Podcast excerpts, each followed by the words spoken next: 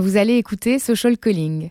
Mais juste avant, je voulais remercier Arkea qui sponsorise ce programme. C'est une banque pas comme les autres, qui mise sur les entrepreneurs précurseurs dans le domaine social et environnemental. Une banque connectée, qui soutient l'innovation et qui n'a pas peur d'être à l'avant-garde en répondant aux aspirations de la génération social calling. En bref, vous l'avez compris, Arkea soutient les millennials qui veulent entreprendre et s'engager pour construire leur avenir et le monde de demain. Alors ne l'oubliez pas, si vous écoutez ce podcast, c'est aussi grâce à l'audace d'Arkea. Social Calling avec Laurent G, deuxième partie.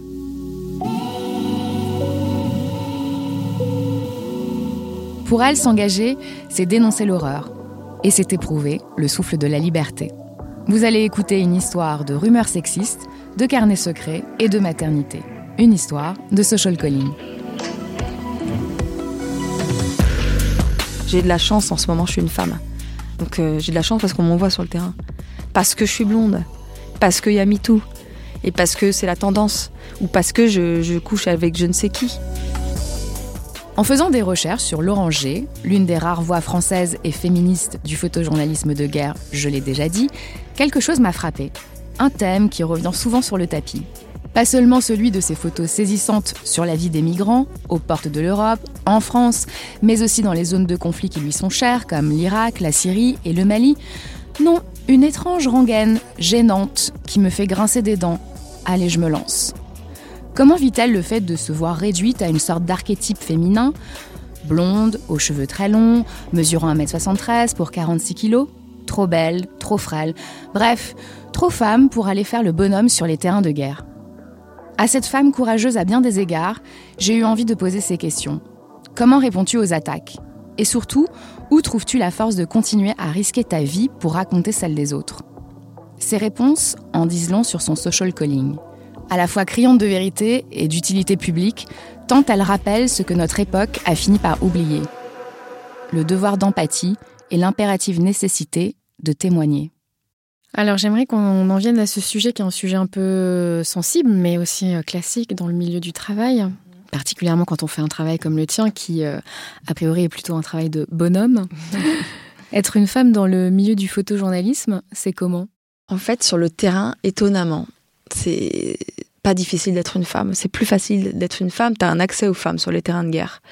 Bon, tu risques les attouchements, bon, ce qui nous arrive souvent des, des hommes euh, qui se croient tout permis parce qu'on est étrangère et tout. Mais globalement, je me sens bien en étant femme dans ces pays-là. Après, le milieu en soi, il n'est pas forcément facile, même si je suis très entourée et j'ai des confrères euh, qui m'épaulent, je dirais. C'est un milieu quand même difficile euh, quand on est une femme comment tu réagis justement sur le terrain quand tu vis ce genre d'attouchement? Ça m'est pas arrivé souvent, heureusement, mais ça m'est quand même arrivé en Irak euh, deux fois. Une fois, ça s'est bien fini parce que j'avais un mec du consulat à ma table. Donc euh, le mec, euh, il, lui a dit, il a tapé un scandale. Donc il m'avait touché le sein. Et une autre fois, et c'est un soldat irakien qui m'a touché les seins en faisant un selfie. Il a fait ça. J'étais choquée. En fait, j'ai pas réagi. Et en fait, j'avais peur. Par contre, après, j'ai connu des gens très très haut placés et un des hommes, j'ai prévenu. Et il m'a dit, on peut le faire virer tout de suite. J'ai fait non. S'il refait, on en reparle. Mais euh, parce que je, trouvais que c'était quand même assez grave comme geste. Après, le, milieu en tant que femme, euh, il est, voilà, je pense qu'il n'est pas forcément facile. C'est la, profession et surtout dans les conflits photographes, il y a plus d'hommes que de femmes. Et ça peut être un peu difficile parfois. Après, c'est jamais du frontal, mais c'est toujours des, des on-dit, quoi. Et c'est, rarement ton talent qui est mis en avant, c'est surtout le, fait qu'on te prête des aventures avec XY. Euh, on justifie ton travail rarement pour des raisons professionnelles. On justifie qu'on t'envoie un commande parce que euh, t'as couché avec un tel ou un tel, ou parce que t'es une femme, parce qu'il y a le truc MeToo, donc c'est la tendance d'envoyer des femmes sur le terrain. C'est difficile parce que on entend ça très très souvent. J'ai de la chance en ce moment, je suis une femme. Donc euh, j'ai de la chance parce qu'on m'envoie sur le terrain parce que je suis blonde, parce qu'il y a MeToo, et parce que c'est la tendance, ou parce que je, couche avec je ne sais qui. Ça, c'est le grand classique. Hein, dans tous les milieux, je pense que les femmes subissent ça. Mais moi, on m'a prêté des liaisons avec euh, plein de gens. On m'a même prêté des partouzes, alors c'est pour vous dire quoi. Et alors, quand bien même si je si j'étais euh, adepte de ces pratiques-là, euh, que ça peut faire quoi. Ce qui me rend dingue, c'est qu'en fait, quand on est journaliste, on est là pour dénoncer, donc euh, dénoncer ce qu'on voit, et en fait, on reproduit aussi dans cette société ce qu'on dénonce quoi. On le reproduit dans notre propre milieu. Après, pour moi, c'est difficile de m'en plaindre parce que ce que je photographie, c'est c'est tellement pire. C'est des femmes qui n'ont aucun droit presque. Parfois, c'est des tragédies. Et euh, c'est vrai que quand je me plains de ça, c'est petit, mais c'est récurrent. C'est récurrent et en fait, mon travail, il est quand même assez visible. Donc, euh, c'est un peu difficile. Après cinq ans de, où je vis de mon métier, où je vis que de la photographie de presse, qu'on euh, justifie mon travail pour d'autres raisons que mes photos ou que mes capacités professionnelles. S'il y a toujours des excuses euh, à ce qu'on m'envoie en commande qui sont euh, pas avouables, et ça c'est blessant en fait. C'est pas grave, mais c'est blessant. On m'a dit prends pas le travail des autres, t'es pas légitime par rapport à un tel ou un tel. J'oublierai jamais tout ça. J'ai tout noté. Ça c'est violent. en plus sur le coup t'es tellement choqué que tu dis tu dis rien. Donc je vois je dis rien. Hein. Je fais ah, tu vois. C'est un état de sidération. Ouais. Pourtant, je m'étais toujours dit l'avantage de notre métier, c'est qu'il est visible. C'est pas comme quand tu es dans le marketing, dans la com, c'est beaucoup plus abstrait. Là, bon, tes photos sont visibles. Si t'es pas bon, tu, tu bosses pas, en fait. Mais bon, quand même, c'est, après, c'est rien de grave, mais c'est toujours des petits toc-toc. On te rappelle toujours à ta condition de nana et que de toute façon, tu devras toujours euh, justifier ton travail pour d'autres raisons que ton talent, qui est plutôt euh, des raisons moins avouables.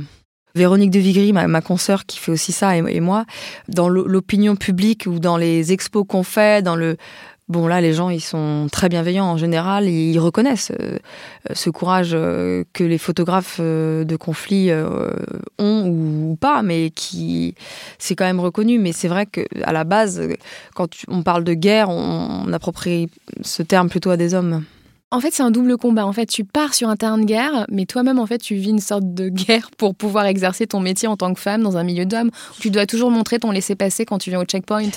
Ah, le checkpoint du journaliste, euh, du journalisme sexisme. Je vais vous montrer mon visa, mais oui, je suis une femme, mais euh, ça ne m'empêche pas d'aller sur le terrain. C'est ça qui est un petit peu, euh, un peu blessant. Après, je pense qu'il faut pas y prêter plus d'attention, mais c'est vrai que c'est récurrent. Moi, je trouve que c'est important d'y prêter attention je pense que euh, c'est pas se plaindre, mais c'est juste euh, dénoncer euh, un fait. C'est une réalité. C'est-à-dire qu'aujourd'hui, c'est un milieu misogyne. Je vais dire que les trois quarts de gens que je connais, d'amis que je côtoie dans le milieu, ils sont d'un grand soutien. Beaucoup d'hommes me soutiennent, beaucoup d'hommes, ils sont... D'ailleurs, ce sont des hommes qui, qui t'ont pris sous leurs ailes. Par ailleurs, c'est vrai, j'ai été énormément aidée, j'ai été énormément coachée. Moi, je, je, montrais mes photos à des photographes, ils m'ont dit ce qui n'allait pas. Jérôme Delay de AP, euh, cet homme extraordinaire, il m'a, il m'a dit ça, ça va pas, ça, ça va pas, ça, ça va pas. ben, il m'a tout appris. Hein. Donc euh, c'est vraiment l'antithèse parce que je suis énormément soutenue par la plupart en fait. Franchement, j'ai reçu beaucoup de conseils et sur le terrain de guerre, il y a une grande entraide. On s'aide entre nous, on prend des gens dans notre voiture. On m'a pris dans les voitures quand j'étais au début de ma carrière. C'est un sentiment, c'est des trucs récurrents, mais je pense que c'est une toute petite minorité qui, voilà, qui justifie euh, notre travail par ces raisons. Alors je trouve ça intéressant que tu utilises le mot justifier parce que parfois, j'ai le sentiment en t'écoutant que tu dois justifier ton engagement mm. et euh, que tu dois justifier ton départ sur les zones de conflit. Moi aujourd'hui, aujourd'hui je suis légitime, euh, j'ai plus rien à justifier quoi. Je pars parce que je connais le terrain, mais euh, on m'avait raconté une fois, on m'avait demandé pourquoi on t'envoie toi là-bas? Donc je justifiais le truc, bah oui, j'avais déjà bossé avec euh, ce journal pour ça, apparemment ils ont bien aimé mes photos, donc peut-être c'est pour ça qu'ils veulent m'envoyer là. Et euh, c'est ça, ça arrive souvent, mais ça c'est pas... Peut-être aussi justifier auprès de tes proches Ah, mes proches? Non, mes proches, ils savent. Mes amis, mes, ma famille surtout, parce que bon, c'est plutôt ma famille le... qui, qui, ont peur pour moi, tout ça. Bah, de toute façon, je, je décide, hein. je pars quoi. Après une mission, est-ce que c'est possible de reprendre le cours d'une vie normale? Tout à fait. Me concernant, j'ai aucun problème. Au contraire, j'ai toujours hâte de rentrer comme j'ai toujours hâte de partir. J'adore rentrer chez moi, j'adore ma vie à Paris, j'adore bosser en France aussi sur d'autres sujets. Enfin, en tout cas, moi, j'aime ce côté un peu euh, schizophrène euh, de ma vie, en fait, d'être d'un extrême à un autre. C'est ce qui rend riche aussi la vie que je mène aujourd'hui et c'est ce qui, moi, me plaît. J'ai des rencontres tellement opposées, et j'aime bien l'idée d'être bien partout, dans n'importe quel milieu, avec n'importe qui. C'est quoi la psychologie de, de celle ou de celui qui risque sa vie pour raconter celle des autres? C'est difficile à dire. On a tous la volonté de raconter. Je pense qu'il y en a qui peut-être aiment l'adrénaline euh, aussi. Parce que c'est vrai que quand, quand on, on survit à un truc dangereux, on est content. enfin, on est, euh, moi, je respire quoi. Quand j'ai peur, parce que je n'aime pas avoir peur du tout, ça me donne mal au ventre. Mais quand euh, il y a un moment de grande, grande tension et on se dit, oh mon Dieu, là, on a, voilà, là, c'est vraiment très tendu. Quand on revient, et on est vivant et qu'il nous est rien arrivé, on est très content, quoi. C'est très rassurant. Mais je me dis toujours que ce genre de moments euh, vont me marquer. Chaque fois que j'ai peur, je me dis oh là là, je vais avoir un PTSD, c'est le syndrome post-traumatique euh, souvent attribué aux soldats. Euh, voilà, la similitude entre nous, je pense que c'est euh, la volonté de raconter, l'empathie peut-être, la curiosité et peut-être un brin de folie, j'imagine. Qu'est-ce que ton engagement au travers de ton métier a impliqué comme sacrifice pour toi dans ta vie professionnelle et dans ta vie personnelle? Bah, Dans ma vie pro, il euh, n'y a pas trop de sacrifices, au contraire, c'est un luxe, je pense. Après, c'est stressant parce qu'on est freelance. C'est compliqué de gérer ses revenus aussi. Euh, c'est très stressant. Moi, c'est quelque chose qui me stresse beaucoup. C'est euh, la fluctuation des, des, commandes et que parfois on peut pas t'appeler pendant un moment. Parfois, euh, on propose des sujets, on nous répond pas. C'est vraiment stressant parce qu'en fait, chaque commande, c'est un nouveau départ pour moi. Chaque jour de commande, c'est un nouveau challenge. Pour moi, on repart de zéro à chaque reportage. C'est assez stressant de se dire qu'aujourd'hui, on doit tout donner même si ça fait longtemps qu'on travaille pour un journal ou un autre, parce que c'est un honneur aussi pour euh, travailler pour certains journaux comme Le Monde par exemple. Donc il faut vraiment tout donner à chaque fois. Donc ça demande beaucoup d'énergie. Euh, pour ma vie personnelle, c'est qu'en fait je peux rien prévoir. C'est-à-dire que l'année dernière, euh, je dois aller déménager. On m'appelle pour aller au Mali. J'étais trop contente, donc bon, bah, j'ai annulé mon déménagement typiquement quoi. Aucun problème, je le fais. Ou alors euh, je suis euh, en Mauritanie ou je ne sais où, on, m'appelle, est-ce que tu peux partir en Syrie la semaine prochaine? Oui, je peux. finalement c'est annulé. Puis finalement on me rappelle lundi, non en fait tu pars quand même. Enfin c'est très euh, fluctuant, donc pour prévoir sa vie privée c'est compliqué. Et surtout des conférences à l'avance, des expositions. En fait moi je plante beaucoup quoi. Voilà, c'est un métier qui demande pas mal de sacrifices, mais c'est aussi une grande liberté. Puis c'est tout le temps intéressant, donc c'est rare que je me dise euh, j'en peux plus, je vais rentrer chez moi. Euh, quand je suis en commande, quand je, trouve ça tellement intéressant et stimulant qu'en fait euh, je suis toujours contente, même si c'est difficile. Alors donc tu as commencé tardivement cette carrière de photojournaliste à 29 ans. Hmm. donc on était dans la peau de Laurence à 29 ans au début de cette interview. À quoi elle ressemblera Laurence à 39 ans? La bonne question. Est-ce que je serai encore photographe? Je sais pas. Non, je rigole. J'espère que je le serai encore. J'adore ce que je fais. Je continue. À 39 ans, j'espère que je me serais posé peut-être plus, que j'aurais peut-être une famille. Bon, il me reste pas trop de temps non plus parce que j'ai 35 ans. Mais euh, le problème de ce métier, c'est quand on commence un conflit, un, pays, en fait, on a envie de continuer l'histoire de ces gens. Et la Syrie, ça s'arrête pas en vrai, ça va pas s'arrêter tout de suite. Donc, euh, l'engagement, il est toujours là, quoi. C'est toujours le même. Je, je continue juste euh, au fil et à, mesure des, des histoires qui s'écrivent euh, de, le raconter, quoi. Après, c'est un métier aussi. C'est euh, c'est devenu plus ou moins une passion, mais plutôt le journalisme d'ailleurs. Je suis plutôt dans un, je sais pas comment expliquer en fait. J'ai un métier que j'aime, donc que je continue. Mais le jour où je me rends compte que ça sert à rien et que bah, j'en ai marre, je changerai de métier. Alors j'ai une question sur laquelle tu peux prendre euh, du temps euh, pour répondre, qui est une question assez, classique que j'aime bien poser euh, à mes invités. Mm. Qu'est-ce que la petite Laurence de 8 ans dirait à, la Laurence de 35 ans? C'est une bonne question. Hier, j'ai rangé mon appart je suis tombée sur mon carnet secret de quand j'avais 6 ans en fait. Et c'est marrant, c'est très naïf. Je, je parle beaucoup d'animaux dans ce carnet secret. Je voulais être vétérinaire. Et ce que je dirais, c'est que du coup, j'ai un peu raté euh, ma vocation, mais que je ferai un jour des photos animalières, je pense. Des photos, j'ai envie de faire des sujets d'ailleurs sur euh, les animaux. C'est vrai que ça me passionne vraiment. Donc, et ce que je dirais, c'est que je m'étais dit assez jeune, euh, j'aurais un mari à 26 ans, j'aurais des enfants à 27 ans, et en fait, j'ai pas du tout rempli le ce que je m'étais dit quand j'étais enfant. Je suis un petit peu en retard. Mais même à 25 ans, j'aurais jamais pensé faire ce métier. C'était impossible je faisais pas de photos. La géopolitique, honnêtement, je j'y connaissais que dalle, quoi.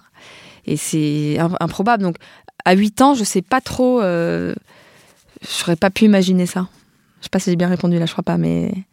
Il n'y a pas de bonne réponse, il n'y a pas de mauvaise réponse. Est-ce que c'est grave d'être en retard? Je suis toujours en retard. parce, que, tu disais, parce, que, tu disais, ah oui, je suis en retard. Je suis en retard. Bah, les ovules, hein. Attention, hein, vous allez peut-être les congeler là. parce que c'est vrai. Non, c'est pas grave d'être en retard, hein. mais euh, il faut quand même s'activer, je pense. Sur, si on a envie d'avoir des enfants, fonder une famille, il faut y penser. C'est dur de tout conjuguer. Franchement, c'est trop dur de. C'est un vrai, une vraie inégalité, quoi. En fait, les hommes, ils peuvent avoir des enfants tellement plus tard. Et nous, on est obligé d'y penser. Euh, c'est très dur de tout conjuguer. C'est vraiment dur de développer sa carrière et d'avoir euh, une vie. D'avoir un, copain. Euh, j'en avais un, hein, il était journaliste et tout. malheureusement, il y a eu l'accident, mais c'était parfait, quoi. Ce qu'il comprenait ce que je faisais, que je me casse du jour au lendemain. Il faisait pareil, donc euh, ça se complétait bien. Mais ouais, c'est dur de, tout conjuguer. Et puis, euh, hum, c'est vrai que quand on a des enfants, on est obligé de voir son métier différemment. Donc, on verra quand j'en aurai, si j'en ai un jour. Inch'Allah, j'espère.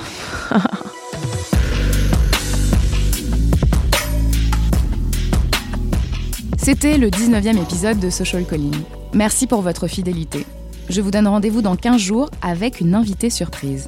Je compte sur vous pour continuer à partager et à parler de ce podcast sur les réseaux sociaux. Et si vous entendez une histoire de social calling, vous pouvez toujours m'écrire à l'adresse callingsocial@gmail.com. Merci pour les commentaires, les encouragements, chers auditeurs. À dans 15 jours.